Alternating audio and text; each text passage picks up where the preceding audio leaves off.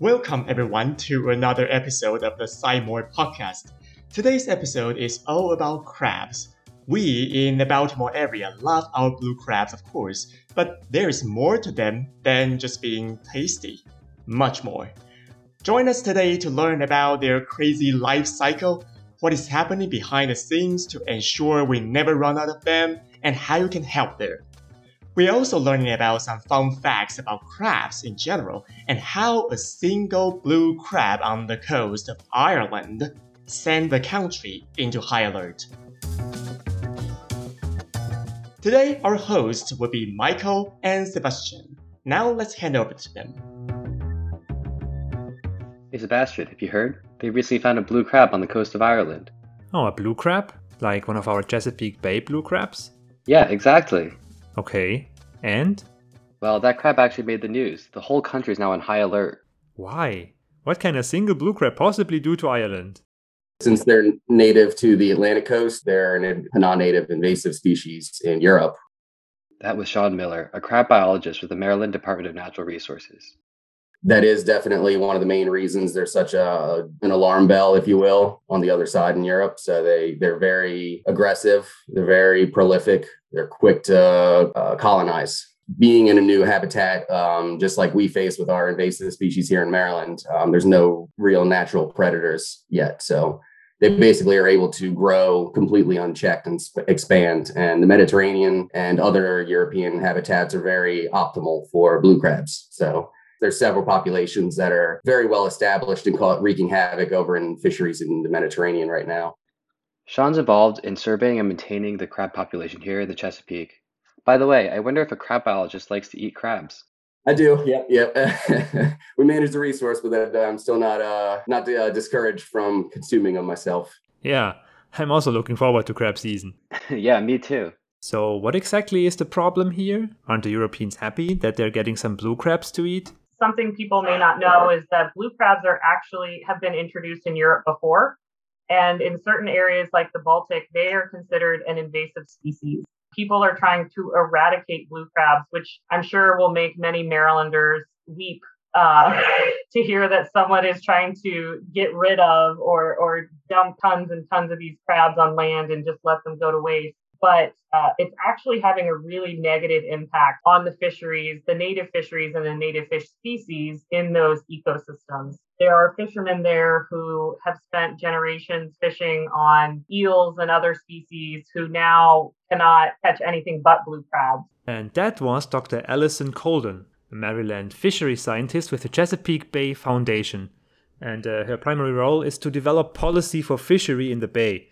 What is the goal of the foundation, Dr. Colden? That's a great question. Well, the main motto or mission of the Chesapeake Bay is to save the bay. Yes, that's a very important mission for sure. We will talk about that a little bit later. And for now, Dr. Colden, can you explain to us, maybe, how a blue crab ended up in Ireland?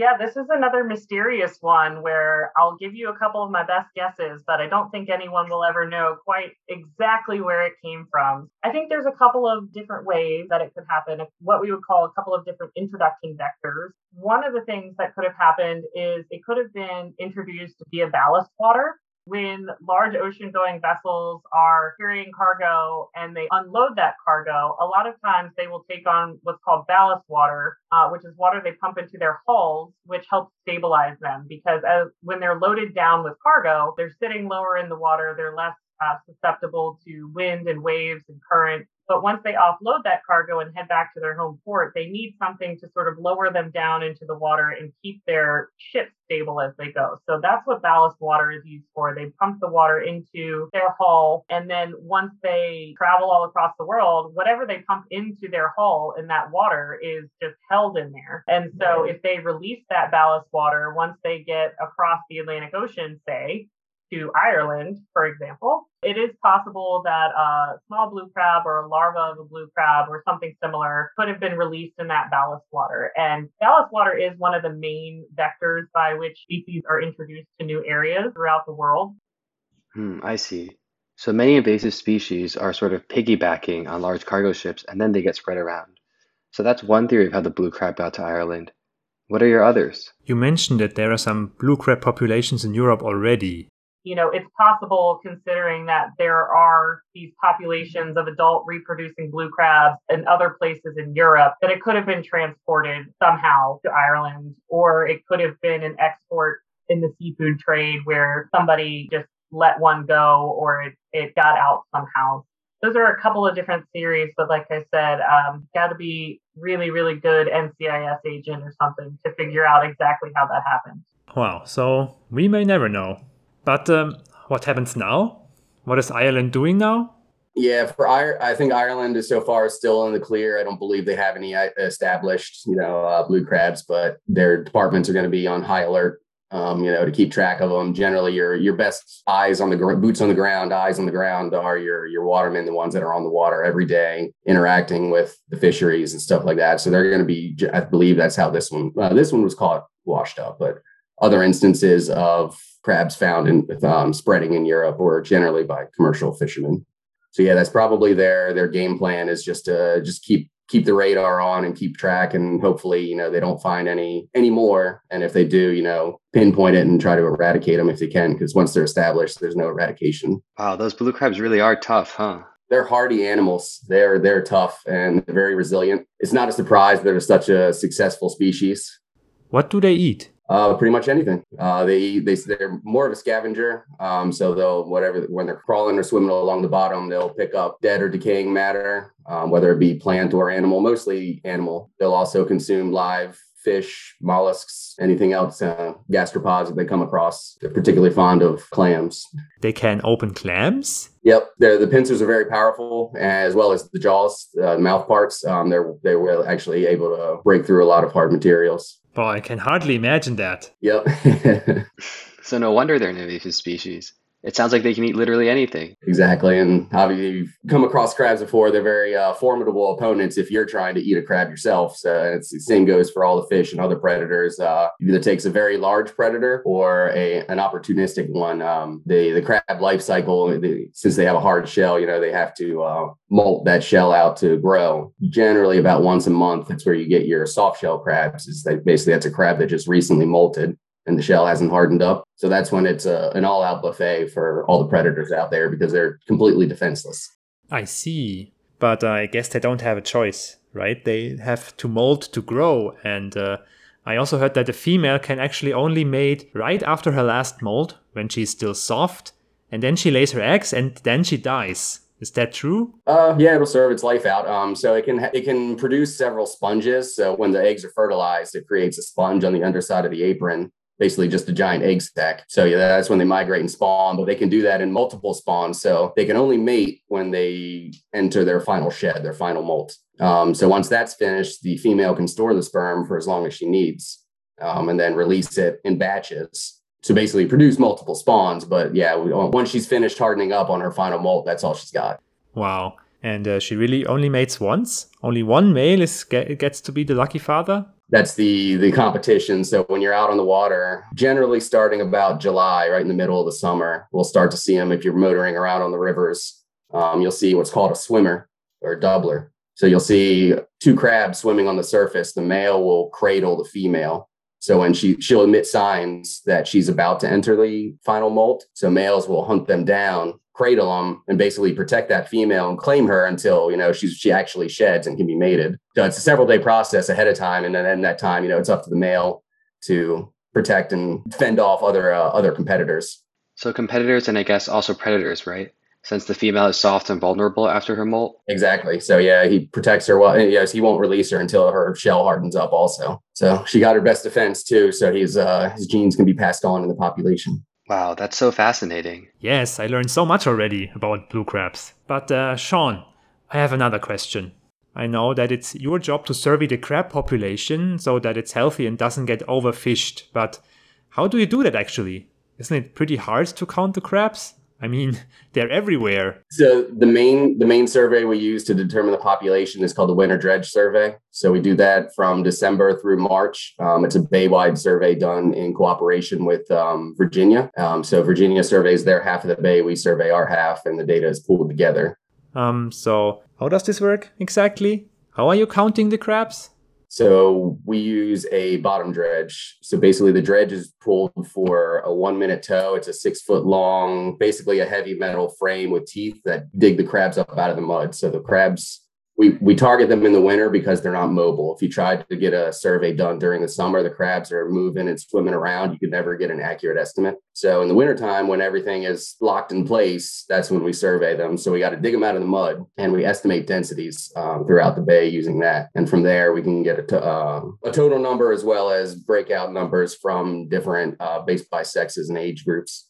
Ah, now I get it. So you actually don't count all of them, but you take a few samples and then you extrapolate. So if you know number of uh, crabs in a certain area of bay floor, then you can calculate how many there should be in the whole bay. Yep. Yeah, we have a number of parameters to make sure we're uh, you know staying within the bounds of the science and the survey design um, to make sure our numbers are accurate. But yep, so we've been doing that since I believe 1991, 1990. Um, so it's been running for a little over 30 years. Wow, so this has been going on for quite some time. And actually, I also heard the latest report came out last month, right? Dr. Colden, I heard there were some concerns about the results this year. You know, our interpretation of this year's results are that it's kind of a mixed bag. The number of adult females went up a little bit over last year, which is always great to see having a large number of adult female crabs can help maximize your potential for reproduction. Obviously, the more eggs you have, the more larvae you can get, and hopefully that re- results in uh, more juveniles down the line. But one of the things that we were particularly a little bit concerned about was this year's uh, number of juveniles. So juveniles in this year's survey were down and were actually the lowest number recorded in the history of the survey, which started in 1990. So that is a bit concerning and does raise a flag and a need for caution, but it's not necessarily unexpected. The juveniles within the bay actually fluctuate pretty widely from year to year because they have this complex life history where they are spawned at the mouth of the bay and spend some time offshore, actually in the Atlantic Ocean. And at a certain point, um, after they have gone through several larval stages, have to make their way back into the estuary and up the bay for their juvenile portion of their life cycle. So there's a lot of things that can go on while they're offshore in the ocean. It could be weather patterns, winds, tropical storms, and all of those things can impact how many crabs make their way back into the Chesapeake Bay. And then once they get into the Chesapeake Bay, uh, they have to have the appropriate habitat. One of the most important habitats for juvenile crabs is underwater grasses, sea grasses, or some people call them SAV for submerged aquatic vegetation. And this is where we get back to our broader goal of saving the bay. Seagrasses in the Chesapeake Bay are also much reduced from what they used to be historically. Um, there's a couple of different causes for that. There was a seagrass wasting disease in the 1930s, then a big hurricane called Hurricane Agnes in 1972. Uh, which really negatively impacted seagrasses. But more recently, it's the nitrogen and phosphorus pollution and sediment pollution that's impacting seagrass species. Mm, I see. Uh, can I ask more about how that works? It uh, causes algae blooms, which block the light from reaching the grasses on the bottom. And also, sediment can do that directly by blocking the light. So, one of the main things that people can do, or, or that the Chesapeake Bay region can do to help blue crabs, is actually continue to work on this nutrient and sediment pollution reduction goals because doing those actions and reducing that pollution will increase our seagrasses. And those seagrasses are hugely important for those juvenile crabs when they are hanging out in there, hiding from their cannibalistic adult crab um, overlords, if you want to call them that, as well as other predators, other fish predators. So they're hugely important for refuge from predators as well as great prey areas where they have lots of prey items to eat on as young crabs. Ah, so that's where they live and hide and eat. Does that mean the low juvenile numbers this year are because the seagrass is disappearing? It's hard to pinpoint just one cause, but definitely increasing the seagrasses will help juveniles in the long run. But will it be a problem that there are so few juveniles this, this year? I mean, what does that imply?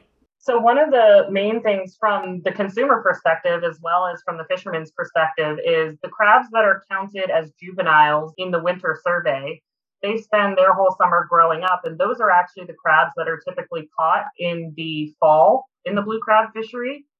So, what that may mean for the late summer and heading into the fall is it could be harder for watermen to find and catch crabs in the fall. And typically, from a very simplistic supply and demand viewpoint, you can expect that would likely drive up the cost of crabs for the consumer and the, and the end user of that product as well. Although I will say there are a lot of economic uh, and other external factors that go into determining the prices of things. But looking at it from simply the supply and demand side, we can expect to see probably reduced availability of crabs in the fall because those juveniles, which grow up to the fishery, would not be available. Okay, so now you know why the crabs might be a little bit more expensive this fall. We'll see.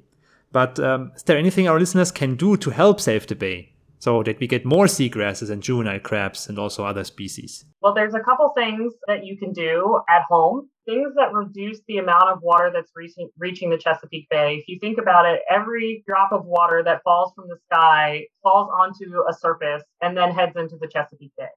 And what has happened over time is we have more and more residents in the Chesapeake Bay changed the landscape of what that water is falling onto from forest to developed land. So into these impervious surfaces where that water can't filtrate into the ground and be cleaned up per, per se. So one thing you can do is try to slow down and have that water filter into the ground ways that people can do that at home is installing rain barrels, installing a rain garden in your backyard, um, a conservation landscape, using native plant and some topography, some rain barrels or other containers that can slow down and hold that rainwater to allow it to slowly infiltrate into the environment replacing impervious surfaces around your house with pervious surfaces. So if you've got a an asphalt driveway, you could replace that with gravel or clamshell to allow the water to infiltrate there instead of running off and carrying all of the sediment and oils and gases and things that leak from your car into the Chesapeake Bay. So those are a lot of things. And the Chesapeake Bay Foundation, you know, we are an advocacy organization and as well. So one of the best ways that you can help is really advocating at the state and local level for the full implementation of the Chesapeake Bay uh, cleanup plan, which is driving a lot of our organization's work, but um, also making sure that our states and our municipalities are meeting their collective obligations to clean up the Chesapeake Bay because the economy of our entire region depends on it holding our states and municipalities accountable for making those changes is really going to benefit all of the residents of the watershed in the long run. Amen. That was very well put. Save the bay. Indeed. Well, thank you so much, Dr. Colden. Um, as our episode is coming to a close, to end things off, I was wondering if we could each share some crab trivia. Dr. Colden, what's your favorite crab fun fact or story? Well, one thing I'd like to share is sometimes blue crabs do weird things genetically. Keep an eye out for that. Every once in a while, you'll see a news story come out. Sometimes you'll see blue crabs that have multiple claws growing in the same place. These are just, you know, some standard genetic anomalies. It typically is not an indicator of, of anything too concerning in the environment. One of my favorite examples of this is called a bilateral gynandromorph if you want to use that for your uh, trivia of the day, you can share that term with your family. But what it means is the crab is split right down in the ha- right down the middle, and half of the crab is genetically male, and the other half of the crab is genetically female. And they look really cool. I believe they just found one about a week ago in the Smith Island area that they turned over to a local museum down there. But they look really cool. We've seen albino crabs, so there's a lot of cool things to learn about blue crabs in the Chesapeake Bay. So uh, I hope you guys and your listeners will continue to do some background research and keep your eye out for more blue crab stories as they come up. wow, I will try to remember that. Uh, bilateral gynandromorph. Cool. I'll keep an eye out for that. What is your favorite fun fact, Shaun? I don't know. I get so used to working with the crabs.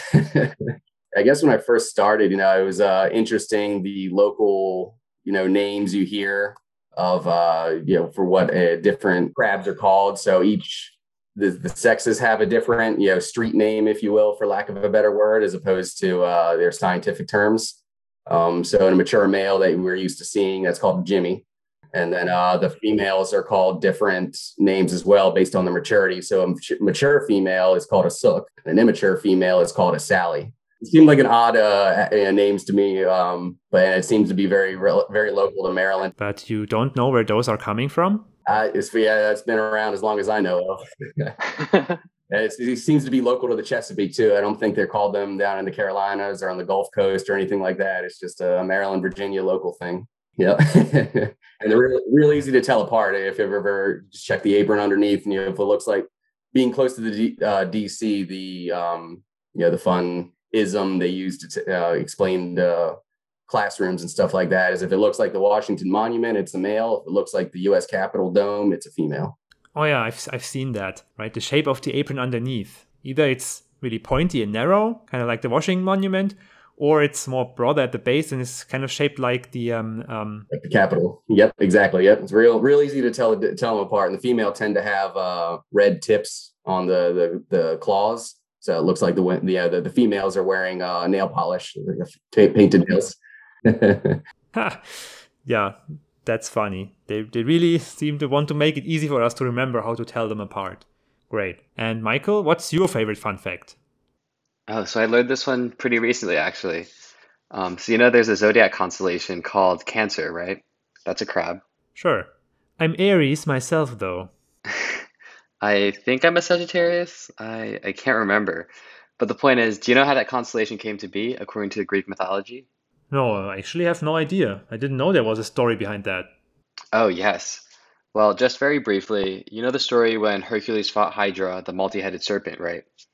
Well, he was actually also fighting a crab. It pinched him in the foot in the middle of the battle, and Hercules had to slay it. And then the goddess Hera, who famously hated Hercules because she was jealous, put the crab in the sky as a consolation to thank it for its valiant effort to defeat Hercules. Whoa, I can't believe that I never heard of that. That's an awesome fun fact. And what's your favorite crab fact, Sebastian? Oh, my fun fact is that evolution loves crabs. Oh, wow. What do you mean? Well, it's called carcinization. So basically, everything wants to become a crab. And evolution has invented crabs at least five times. So that means that uh, there are many crustacean groups which look just like crabs but have completely different looking ancestors. Oh, that's so cool. So the crabs we were talking about are just one of nature's many attempts to evolve a crab. Yeah, exactly. It seems like they're the most efficient being. Whoa. that is also a cool fact. And it's a great one to end on. Crabs, the perfect being. And they're pretty tasty on top of that. Well, thanks for tuning in to our episode about crabs. We hope you gain a new appreciation for them. Oh, I will definitely never look at them in quite the same way. Thanks for being with us, Shaun and Dr. Colden. It was great having you on. Yeah, I'm glad to be on here. Thank you very much. Thank you for having me.